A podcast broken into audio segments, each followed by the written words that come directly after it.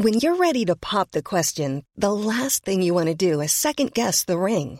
At Bluenile.com, you can design a one-of-a-kind ring with the ease and convenience of shopping online. Choose your diamond and setting. When you find the one, you'll get it delivered right to your door. Go to Bluenile.com and use promo code LISTEN to get $50 off your purchase of $500 or more. That's code LISTEN at Bluenile.com for $50 off your purchase. Bluenile.com code LISTEN. Even when we're on a budget, we still deserve nice things. Quince is a place to scoop up stunning high end goods for 50 to 80% less than similar brands. They have buttery soft cashmere sweaters starting at $50, luxurious Italian leather bags, and so much more. Plus, Quince only works with factories that use safe, ethical, and responsible manufacturing. Get the high-end goods you'll love without the high price tag with Quince. Go to quince.com/style for free shipping and 365-day returns.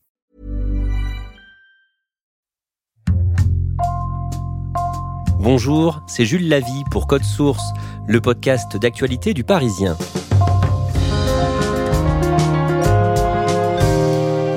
Le 29 mai, Le Parisien a publié le portrait d'un ancien braqueur qui a découvert les livres dans la bibliothèque de sa prison. Joël Baptiste a 54 ans, dont 8 ans passés en détention. La lecture, explique-t-il, lui a permis de mieux se comprendre et d'exprimer ses sentiments. Aujourd'hui, avec son association, Joël Baptiste récolte des livres pour les transmettre à des jeunes de quartiers populaires. Ambre Rosala est allée à sa rencontre chez lui dans le Gard pour qu'il prenne le temps de nous raconter son histoire.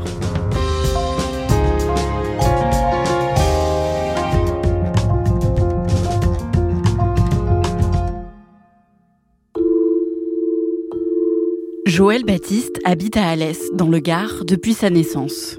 Il a 54 ans et il connaît tous les recoins de la ville. Il est né ici en 1968 et a grandi dans un quartier prioritaire de la ville. Il me raconte qu'ici, son nom de famille, Baptiste, est connu de tous. Le patronyme Baptiste sur Alès a une résonance euh, qui est souvent associée à, à des délits et même des crimes des fois. Il y a une certaine partie de ma famille qui est rentrée dans la criminalité. Mon père était en prison. Mes oncles étaient en prison. J'ai grandi là-dedans. J'ai connu les perquisitions étant jeune. J'ai connu que ça. Quand il a 4 ans, les parents de Joël l'abandonnent, lui et son grand frère, et ils sont pris en charge par ses grands-parents paternels. À l'école, les professeurs se rendent compte que Joël est dyslexique et il grandit en devenant un petit garçon assez solitaire. Mes grands-parents qui nous élevaient ne savaient pas lire et écrire. Et c'était pas facile d'avoir un suivi scolaire euh, dans la structure familiale. En plus, on était nombreux. Ils avaient recueilli plusieurs petits-enfants. Et à vrai dire, à cette époque, on allait plus souvent à l'école pour les allocations familiales, parce que c'était une obligation. Les grands-parents avaient peur qu'ils coupent euh, les allocations familiales, que pour les études. Quand j'étais enfant, j'étais souvent euh, isolé. Je sentais que j'étais pas écouté. Je me sentais seul, isolé, pas compris et je comprenais pas les gens. On aurait dit que j'étais en déconnexion avec euh, mon environnement. À l'adolescence, Joël se fait des amis dans le quartier où il habite. Et quand il a 13 ans, il commence à commettre des petits délits. C'était mes copains de, de quartier qui étaient comme moi. C'est-à-dire que dans leur structure familiale, ils avaient tous des problèmes, quoi. Ou la mère alcoolique, ou la mère seule, ou de la violence dans la structure familiale.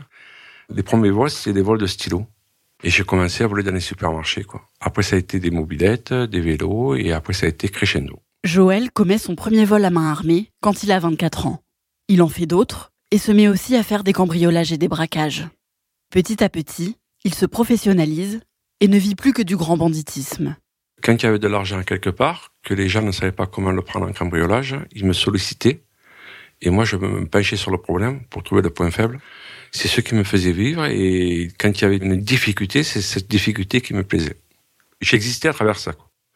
Et mon environnement s'est construit autour de la criminalité. Joël rencontre une femme, elle aussi dans le milieu du grand banditisme, avec qui il a un petit garçon. En 1995, quand il a 27 ans, Joël est arrêté après un braquage. Il passe au tribunal et à la barre, il n'arrive pas à s'exprimer comme il le voudrait pour se défendre quand on est au tribunal, c'est dans un univers euh, qui est pas commun, quoi. C'est pas comme une terrasse de café, quoi. Il y a un jury, euh, vous êtes euh, l'accusé. Il y a la pression aussi des amis qui sont dans la salle aussi. Vu que j'avais pas ce vocabulaire pour m'exprimer et, avoir un échange humain avec le, le juge d'instruction, ça, ça freine aussi, quoi. Et si on n'a pas de bagage verbal pour s'exprimer, c'est une double peine. Joël est condamné à 8 ans de prison ferme. Il est incarcéré à la prison d'Alès, où il retrouve plusieurs connaissances de son quartier. Au début, il ne vit pas trop mal la détention, mais les conditions de vie affectent peu à peu son moral. On pourrait se retrouver à trois ou quatre avec des matelas par terre, avec des gens qu'on ne connaît pas, avec les toilettes au milieu. Alors les gens qu'on connaît pas, c'est des gens comme vous, quoi, qui ont des problèmes psychologiques. On est dans la délinquance. Et la promiscuité est vraiment, ça m'a beaucoup affecté. Ouais. Pour tenter de s'occuper un peu, Joël se dit qu'il pourrait commencer des études en prison et s'inscrit à un cours de remise à niveau. Le premier jour, il s'y rend plutôt confiant, malgré sa dyslexie. Je me suis retrouvé dans une pièce aussi qui y avait un prof et le prof avant de, de vous suivre, ils vous font faire une, une, évaluation. Et je me suis retrouvé face à des exercices de maths et de, de grammaire de sixième, cinquième. Ça m'a renvoyé mon, une image qui ne correspondait pas à l'image que je m'étais construite moi pour me protéger. J'étais dans une toute puissance et là je me rends compte que des exercices de grammaire ou de maths, même de sixième, cinquième, c'est pas pour moi, c'est pour c'est pour les autres. J'ai pas besoin de ça. Joël est transféré dans la prison de Nîmes, toujours dans le Gard, pour une question de place. Là-bas, il cherche de nouvelles activités pour occuper ses journées. Il n'a jamais terminé un livre de sa vie, mais il décide de postuler pour travailler dans la bibliothèque du centre de détention et assister une bibliothécaire externe à la prison. Il faut savoir que quand on est à la maison d'arrêt, on est enfermé 22 heures sur 24 si on ne va pas en activité. Et le fait de travailler, ça permet d'être en dehors de sa cellule d'aller voir les copains, boire le café et tout ça. Et j'ai un copain que je connaissais, qui était bibliothécaire là-bas, qui me dit, je pars en transfert, prends ma place, et tu verras, tu auras la porte un peu plus ouverte. Donc j'ai postulé, j'ai pris sa place. Et la chance que j'ai eue, c'est de rencontre avec cette bibliothécaire de Nîmes, du Carré d'Art, qui, quand il y a un nouveau bibliothécaire, forme le bibliothécaire. Et je lui avais dit, moi, parce que je suis franco, j'avais dit, moi, écoutez, les livres, je m'en fous. Hein. Moi, je suis là pour promener. Il m'a dit, eh, vous embêtez pas, monsieur Baptiste, vous prenez un livre, et si ça vous plaît pas, vous en prenez un autre. Si vous sentez une certaine réticence, laissez tomber, prenez un autre. Alors, vu la, la névrose que j'avais, quoi, j'essayais de prendre des livres, mais quand j'avais du mal à me, à me concentrer, mon esprit partait ailleurs. Et euh, alors, je suis passé par chance, quoi, je tombais sur des livres de psychologie, quoi, qui parlaient de l'abandon. Joël lit tout d'une traite, et c'est la première fois qu'il termine un livre de sa vie. En lisant ce livre sur l'abandon, il repense à ce qu'il a vécu quand il était enfant, et à ses parents, qui l'ont laissé à ses grands-parents sans lui donner de nouvelles, et il se sent beaucoup moins seul. Ça m'a rassuré, parce que j'ai senti euh, les problématiques que j'avais étaient aussi écrites dans ce livre, quoi. Quelque part, ça m'a rassuré, je sais ça existe, quoi. Ça m'a donné des réponses à des questions que je me posais pas, et qui ont permis de mieux me connaître et mieux connaître les autres. Et là, ça a été pour moi un changement, quoi. Ça m'a ouvert une fenêtre, hein, une fenêtre sur moi-même. Joël décide de commencer une thérapie auprès du psychologue de la prison. Il continue d'assister la bibliothécaire du centre de détention et se met à lire de nombreux livres. À l'époque, la bibliothèque n'est pas en libre accès pour les détenus, et c'est Joël qui leur apporte, directement en cellule, les livres qu'ils choisissent dans un catalogue. Et un jour, il va voir le directeur de la prison pour lui demander de rendre les livres plus accessibles. J'avais dit, est-ce que je peux mettre des tables et des livres dans la cour de promenade? C'est la première fois qu'il avait une, une, question comme ça. Il a dit, celui-là, il veut s'évader, quoi. Il veut mettre des tables, il veut faire un échafaudage, il veut partir, quoi. Donc, euh, ils ont réfléchi pendant pas mal de temps, et après, ils ont mis une sécurité un peu plus renforcée, ils m'ont laissé faire. Alors, il y a des détenus qui disaient, moi, je veux pas lire tout ça, donc je leur ramenais des livres un peu de criminalité, mais Al Capone, des trucs comme ça, quoi. Et doucement, je les voyais glisser sur autre chose, selon leur parcours, leur culture, dans quel milieu ils grandissaient. Avec ces livres en libre service, de plus en plus de détenus se mettent à la lecture. Avant ça, il n'y avait que 2 ou 3% de lecteurs au sein de la prison de Nîmes, et en un an, grâce à l'initiative de Joël, presque la moitié des détenus se mettent à lire. La lecture prend de plus en plus de place dans la vie de prisonnier de Joël, à tel point qu'il demande, un jour, à ce que la télévision soit retirée de sa cellule. Ça me permettait de me retrouver mieux avec moi-même, ce silence, et passer du temps à la lecture. J'étais plus à l'aise dans, cet univers que jouer aux cartes ou à la salle de musculation. À savoir que je suis dyslexique, hein. donc euh, le dictionnaire, je l'ai beaucoup manipulé. quoi. Et au départ, quand je lisais un livre, euh, je lisais une page, j'écrivais dix mots et que j'allais voir sur le dictionnaire. Je passais pas mal de temps à ça. C'est devenu un, enrichissement. C'est comme quelqu'un qui est à la recherche d'un trésor et qui, en tournant des pages, trouve le trésor. quoi. On est perdu, mais on arrive à se retrouver à travers la lecture. La femme de Joël le quitte quand il est en prison. Il est plusieurs fois transféré au cours de sa détention, par exemple à Marseille ou à Salon de Provence dans les Bouches-du-Rhône. Et à chaque fois, il demande à travailler dans la bibliothèque de la prison. J'essayais de faire vivre la bibliothèque. C'est-à-dire, je prenais des petits livres euh, compréhensibles pour tous. On se mettait en petit groupe, quoi. Il y en a un qui lisait euh, un chapitre. Mais comme chacun vient de cultures et d'univers différents, on n'entendait pas la même chose. Il y avait des échanges. Alors au départ, c'était un peu chaotique. Et à travers ça, je leur ai fait comprendre qu'on est différents. On peut tous les deux avoir raison sans que l'autre ait tort. Et ça a permis après euh, à structurer ce, ce groupe et à respecter la différence de l'autre surtout. En 2003, la peine de prison de Joël touche à sa fin. S'il trouve un contrat de travail, il peut obtenir une libération conditionnelle, ce qui lui permettrait de sortir de prison pour aller travailler la journée et rentrer le soir pour faciliter sa réinsertion. Souvent, quand on sort en conditionnel pour un travail, c'est souvent c'est un contrat de, de, complaisance. Dans notre réseau, on connaît quelqu'un qui a une entreprise qui va nous faire un contrat de travail pour nous faire sortir. Et à cette époque, je me suis lancé le défi, j'ai dit non, je ne vais pas solliciter euh, ça parce que je veux sortir de la délinquance. J'ai dit, je vais postuler. Les copains m'ont dit, Joël, il y a des milliers de chômeurs à l'extérieur, toi en prison, tu vas trouver un travail. J'ai dit, oui, oui, oui. Donc je me suis renseigné et j'ai envoyé des CV dans toute la France. Et j'ai eu un contact sur Agen, dans une entreprise qui faisait du recyclage. Donc j'ai eu une permission pour avoir le premier entretien. La personne m'a embauché et j'étais en semi-liberté. C'est-à-dire j'étais transféré à la prison d'Agen. J'allais travailler la journée et le soir je dormais en prison. Joël est en liberté conditionnelle pendant un peu moins d'un an, puis il est définitivement libéré quand il a 36 ans.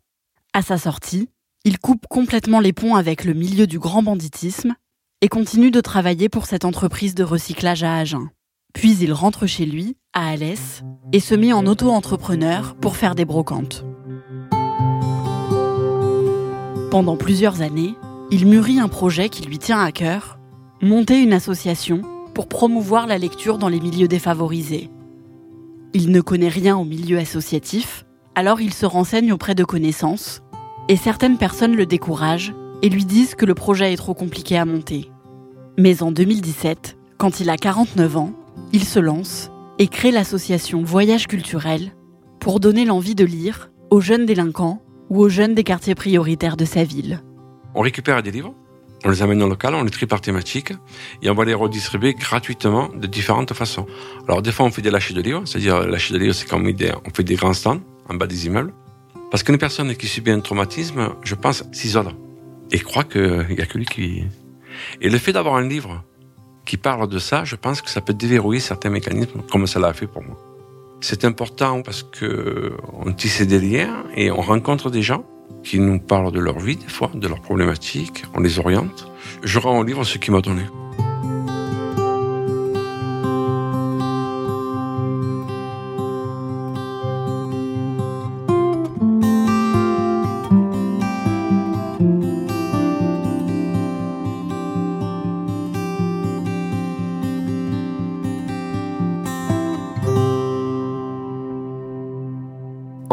Concrètement, que fait Joël Baptiste avec son association?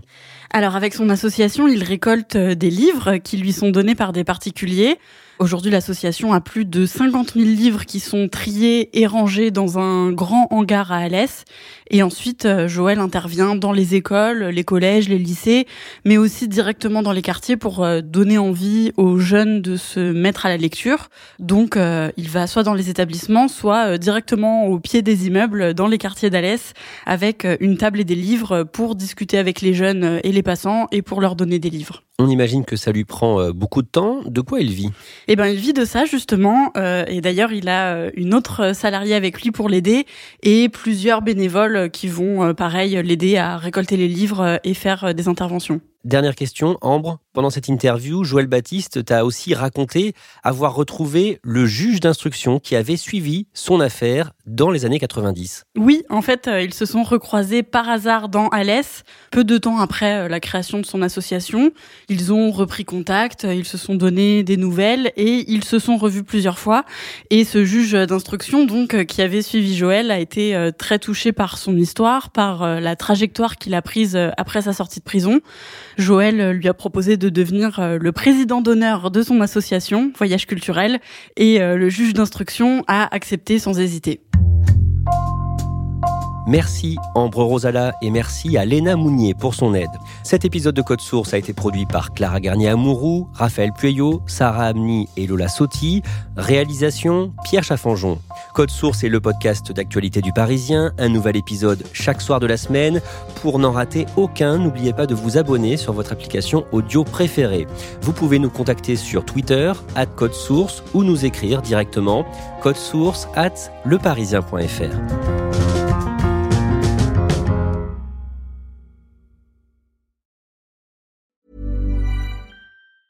Hey, it's Danny Pellegrino from Everything Iconic. Ready to upgrade your style game without blowing your budget? Check out Quince. They've got all the good stuff shirts and polos, activewear, and fine leather goods, all at 50 to 80% less than other high end brands.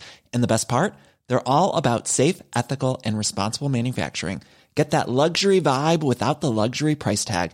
Hit up quince.com slash upgrade for free shipping and 365 day returns on your next order. That's quince.com slash upgrade.